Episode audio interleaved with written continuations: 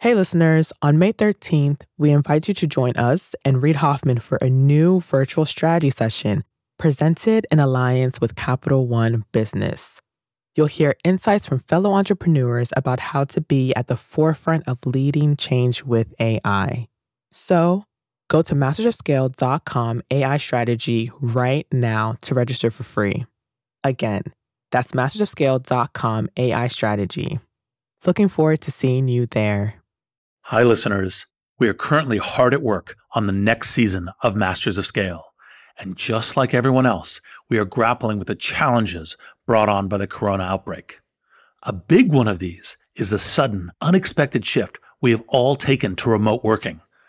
Just like so many of you, I am also working from home. In fact, I'm recording this podcast from home, which is why I sound a bit different than usual.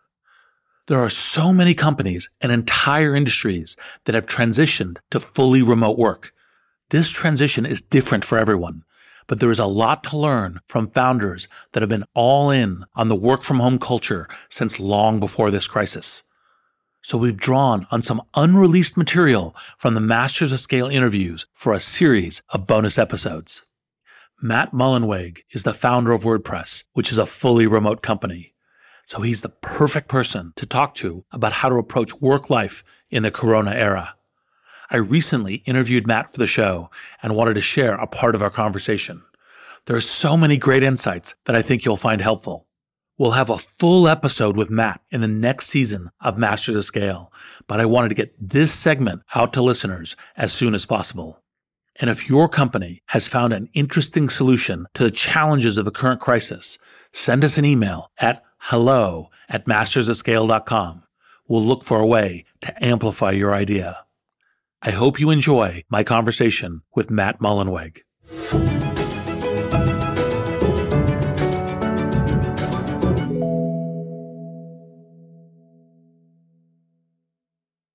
We'll start the show in a moment after a word from our premier brand partner, Capital One Business. I woke up in the middle of the night because I had this nightmare that we were front page news that we've done the stupidest mistake of our life by making this pivot. That's Aparna Saran, Chief Marketing Officer for Capital One Business, and she's recalling a moment from her previous position at Capital One when she was heading up a team designing a new business card. We had just made the decision to go all in and sunset the prior version of the product, which was honestly the cash cow for our business. When we made that decision within a senior leadership meeting, as someone who had been on the journey to build this out for five plus years, it was really exciting. But by the time the weekend hit, I started to feel the responsibility and the pressure. We are taking this big bet on something that I've built. Perhaps you've been there. You've made a pivotal decision, and then panic sets in. How would Aparna calm her butterflies and steer her team through this pivot? We'll find out later in the show. It's all part of the Refocus Playbook, a special series where Capital One Business highlights stories of business owners and leaders using one of Reid's theories of entrepreneurship. Today's Playbook Insight have multiple Plan Bs.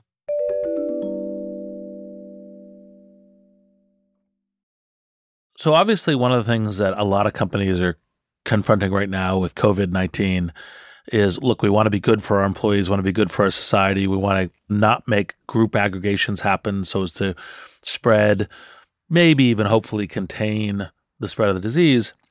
But now this is an entirely new muscle for us. This isn't the way they're operating.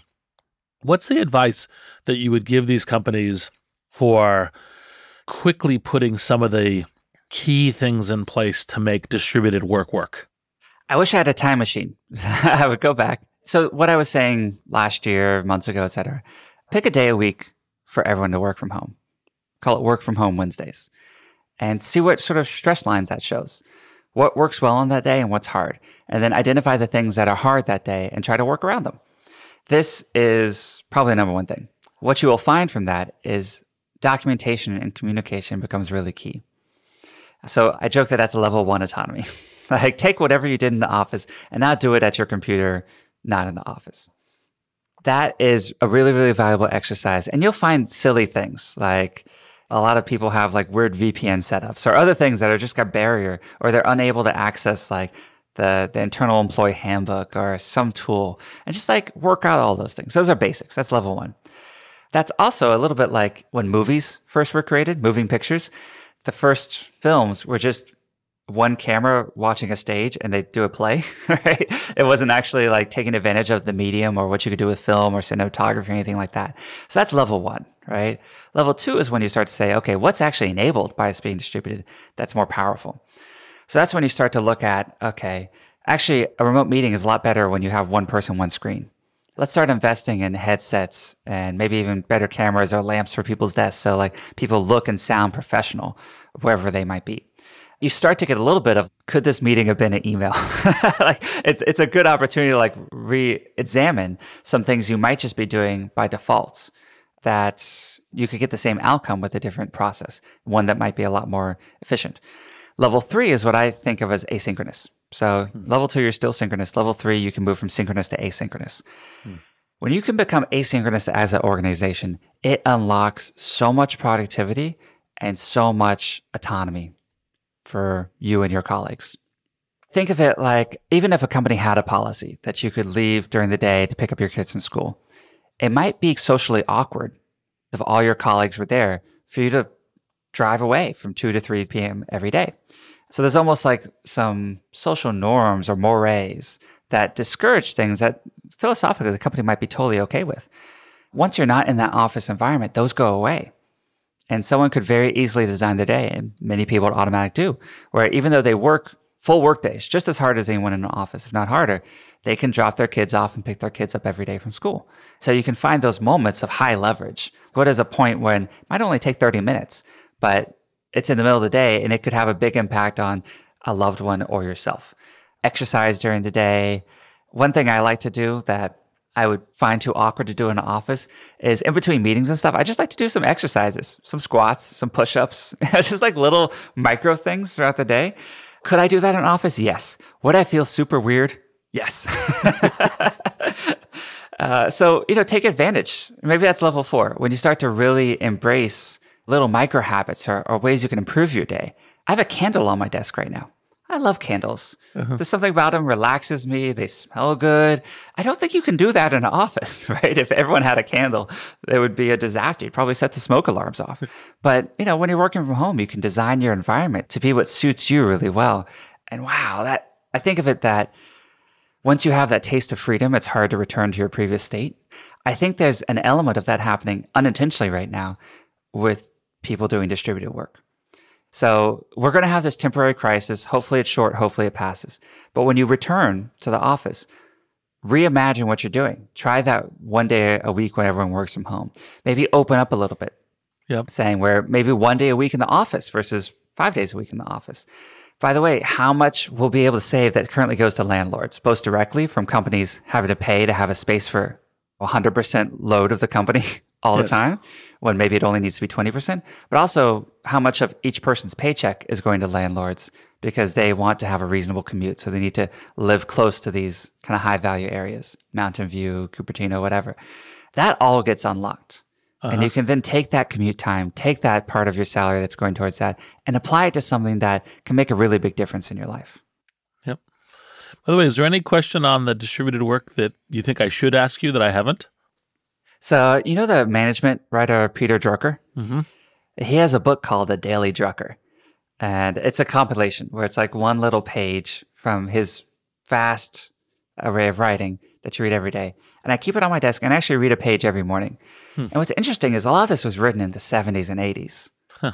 Pre kind of even internet and stuff. Mm-hmm. And it's 100% relevant. You know, most of the issues that I find challenging scaling a distributed company are the same as my friends at Dropbox, Facebook, whatever the company might be that's in an office. You know, as soon as an in-person company starts to be on more than one floor, you run into the same challenges. You know, at Google, it takes so long to get between the buildings. People just do video conference, even though they're on the same campus because they're back to back in meetings. So I think that you can really embrace these things and the challenges aren't that different. So what makes a great distributed company is almost exactly the same things that make a great in person company. Mm-hmm. It's trust, it's communication, it's transparency, it's open mindedness and iteration. Like these qualities, if anything, use being distributed unexpectedly because of an office closure or deliberately, like you're working from home one day a week, as an opportunity to just rethink everything you do. If, if this makes the interview, I hope that everyone listening, if you were describing your day to an alien, what would it sound like? How would it, like, just try it. So much of our lives we live by default. Hmm. We do something today because we also did it yesterday. And any chance you have to kind of zoom out, reimagine, look at it with a beginner mind or fresh eyes, I think can have a huge impact on any person's life, regardless of the work situation. One thing I worry about with people working from home, because I know I myself, a work from home expert, hmm. I'm struggling with it right now, is distraction. So we're in a crisis, a global crisis. And my vice is definitely news. Hmm. So I have to be conscious and have started to really measure my screen time. I need to time box how long I'm going to read the latest updates, the thing is going on in the world. And so I'll literally set a timer for 25 minutes and I'll say, all right, this is done. I'm going to close all the websites. I'm going to close all the things. We have these distraction boxes in our pocket. Uh, we have some of the smartest people in the world getting us to open notifications and look at ads and click on things. And we don't yet have the antibodies for how to resist that. It's going to require probably some mistakes and a lot of willpower and self discipline to overcome the natural distractions of this. My one worry is that as everyone starts working from home, they'll start to face these challenges in a different way for the first time. And so we might say, oh, that didn't work. People weren't as productive. But I don't worry about it too much because I think people are also very distracted in the office. It's, it's, actually, if anything, easier to slack off when you show up in the morning and last person to leave and are dressed well and everything like that than when you're distributed and the only measure of your productivity is your actual output. It's not whether you said smart things in meetings. It's like, did you get the work done? We'll be back in a moment after a word from our premier brand partner, Capital One Business. There was panic that set in that night because I didn't want to let people down.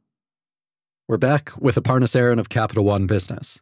She was recalling the time she woke up in a cold sweat, terrified that the new product she had been working on might fail. So the next morning, she sat down and wrote an email. It was Sunday morning, and I said, you know what? I'm going to just like share this with my peers. It was very emotional. It was like sort of a cry for help. Aparna realized that if the new product didn't take off, she needed a plan B, preferably multiple plan Bs. I'm inviting them to be the thought partners so that we are mitigating as much risk as possible and we have contingency plans in place as we make this move. You write something like this and your heart is pounding, should I send this? It was a super vulnerable moment for me. But then I was like, I'm going to just send this. Like, what's the worst that'll happen? It can't be worse than being on the front page of the newspaper. So she held her breath and hit send. What happened next would surprise even her. We'll hear about that later in the show. It's all part of Capital One Business's Spotlight on Business Leaders, following Reid's Refocus Playbook.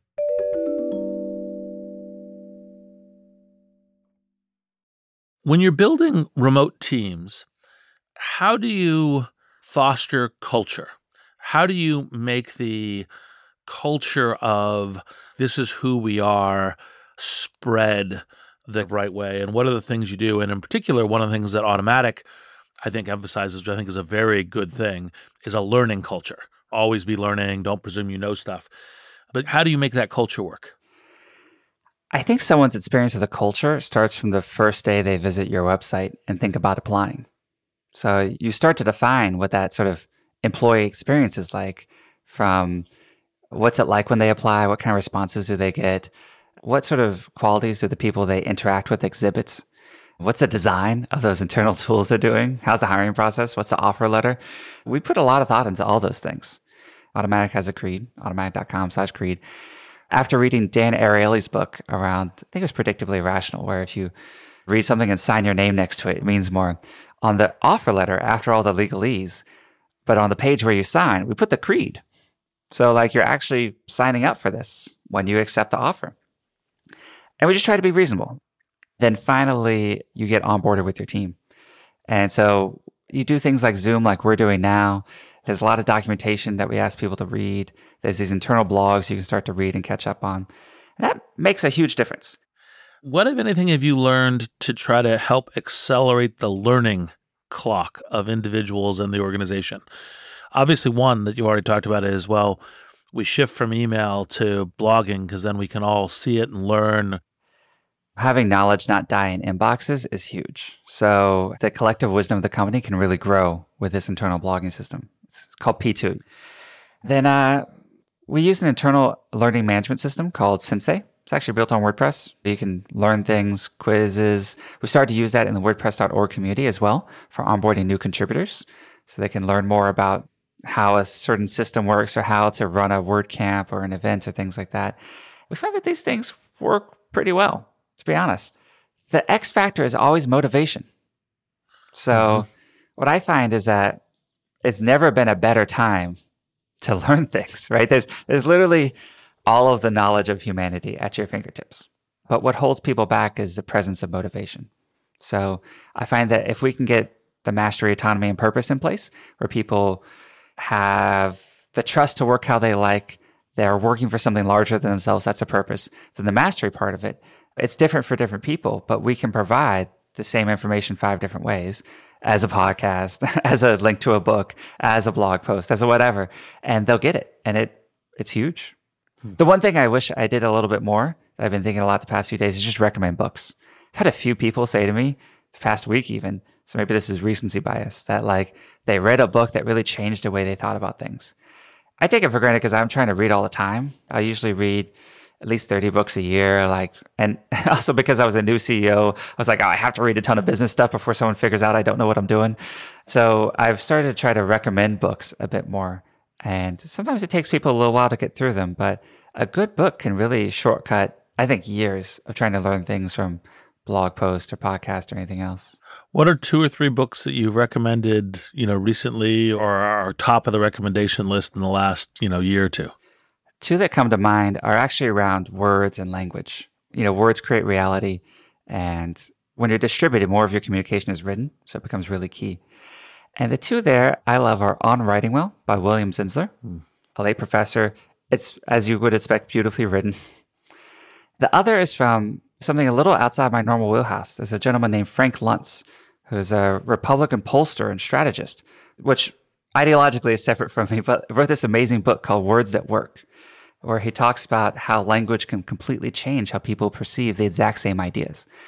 I think about that all the time. It's amazing in interface as well. Like the copy can completely transform more than any other design changes how people interact with something.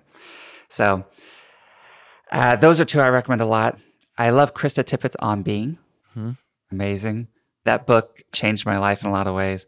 I recommend a lot around meditation, although often then I'll recommend apps than necessarily books because it's a practice. It's not necessarily you just read about. Yep. The one that was probably most influential on me, really opened my eyes and my world, was um, Nassim Taleb's Black Swan. Right. Yep. Which was the first book I read of his. And it wasn't just interesting on its own, it has an interesting thesis, but it had so many references and allusions to other work that it set me off for several years, just trying to like read some of the things he had read that led him there. And that was for me like kind of an intellectual tipping point of kind of my awareness of things going on in the world. I presume you've read Anti Fragile as well, because obviously there will be some ties to that in the WordPress ecosystem. I'm obsessed with anti-fragile. and I do try to design Automattic that it gets stronger in times of adversity. We're going through one right now. So I am very fascinated to see how the structures we put in place fare under adversity because a rising tide lifts all boats. In a bull market, everyone looks smart. yes. And we'll find out for ourselves what just happened to be coincided with success and what actually is a driver of success in this uh, more challenging market. I want someone to be able to change everything they do just within Automattic. So there's teams that do daily stand-ups, maybe on video even. And there's teams that only communicate through IRC. And that's okay.